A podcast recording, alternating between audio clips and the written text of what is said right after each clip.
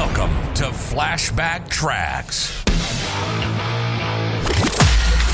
Travel back in time each Friday to an era of big hair, leg warmers, and Walkmans. Far out. Veg out with some clips from Downtime Broadcasting's promotional audio cassette magazine from the 80s and 90s, right here on the World Wide Web. The following is excerpted with permission Business Month Magazine, January 1987, copyright 1987 by Business Month Magazine Corporation, 38 Commercial Wharf, Boston, Massachusetts 02110. It's entitled 800 The Line is Busy. Next to have a nice day, it's probably the most ubiquitous phrase in business today. Want to buy a bond, book a flight, send a bouquet, or rent a boat? Dial 800. Looking for a lawyer, a house, a personal computer, or a Ginsu knife? Dial 800. To find virtually any kind of investment, amusement, product, or service, all anyone needs to do nowadays is reach out and touch those three irresistible digits. Heeding that widely advertised inducement, each day 10 million telephone calls prefixed by 800 are made to businesses across the country at no cost to the caller. The 800 number helps companies put over new products, expand markets, assuage complaining customers, and keep in touch with their salesmen. It also enables thousands of tiny firms to market their goods or services with all the trappings of a national company.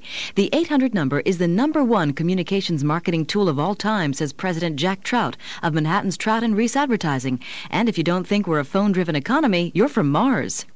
Up to now, at least, the 800 number also has provided AT&T, which dreamed up the idea in 1967 as an outgrowth of its WATS wide area telecommunications service operation, total monopoly of a market that the company says is growing by 15% a year and is the biggest factor in its $4 billion annual WATS revenues. More than 3 billion interstate 800 calls were placed in 1985, AT&T reports, 10 times the volume of a decade earlier, and the business edition of the latest 800 phone directory lists 61,000 companies companies in 773 business categories, a 50% increase over the first edition three years ago. As business finds more and more uses for it, we still can't see its saturation point, says William A. Lockhart, product manager of AT&T's dial-up services. Now, though, AT&T is seeing the first signs of competition for 800 business. MCI Communications, which has carved out a 9% slice of the long-distance market, began offering its own 800 service to a select list of customers last month and expects to have it commercially available by this year's second quarter. At U.S. Sprint, the joint venture of United Telecom and GTE Corporation that now claims a 5% share of the long-distance market, plans are afoot to introduce 800 service early this year and make it generally available by 1988. To AT&T, the competition has, ever since the 1983 divestiture Lockhart allows, we've known we could not have the total 800 market to ourselves indefinitely. Obviously, AT&T is not prepared to give up any of its market without a fight. The company recently filed proposed rate changes with the Federal Communications Commission that in part would reduce certain charges for 800 service. It has introduced a new service called ReadyLine, which enables small businesses to connect an 800 number to existing phone lines rather than having to use special dedicated lines. And it too plans to enhance its 800 system, Lockhart says. The appeal of the 800 number is that it is a very cost efficient way of enhancing sales. An 800 number on a coupon, ad, or mail order catalog, ad test increases responses and sales by a minimum of 20%. EI DuPont de Nemours and Company, for example, claims that a recent rebate promotion keyed to an 800 number hiked sales of its Antron carpeting by $20 million. If companies simply invited the public to phone collect, the costs would be, of course, outrageously prohibitive. But charges for an 800 number are based not on individual incoming calls, but on total accumulated talking time.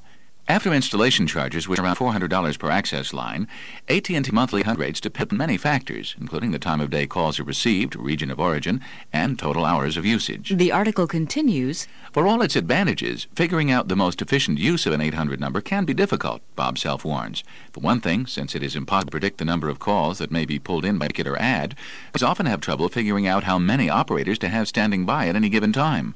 By the same token, they may order too few or too many access lines.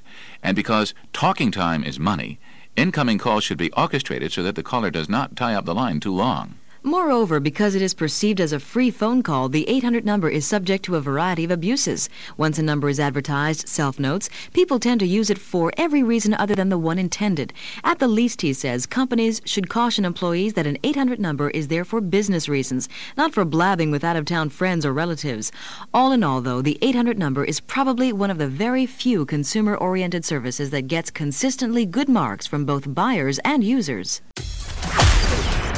Travel back in time with us next Friday as we share more clips from the 80s and 90s on another rad episode of Flashback Tracks, exclusively on Promo Corner. Time to bounce.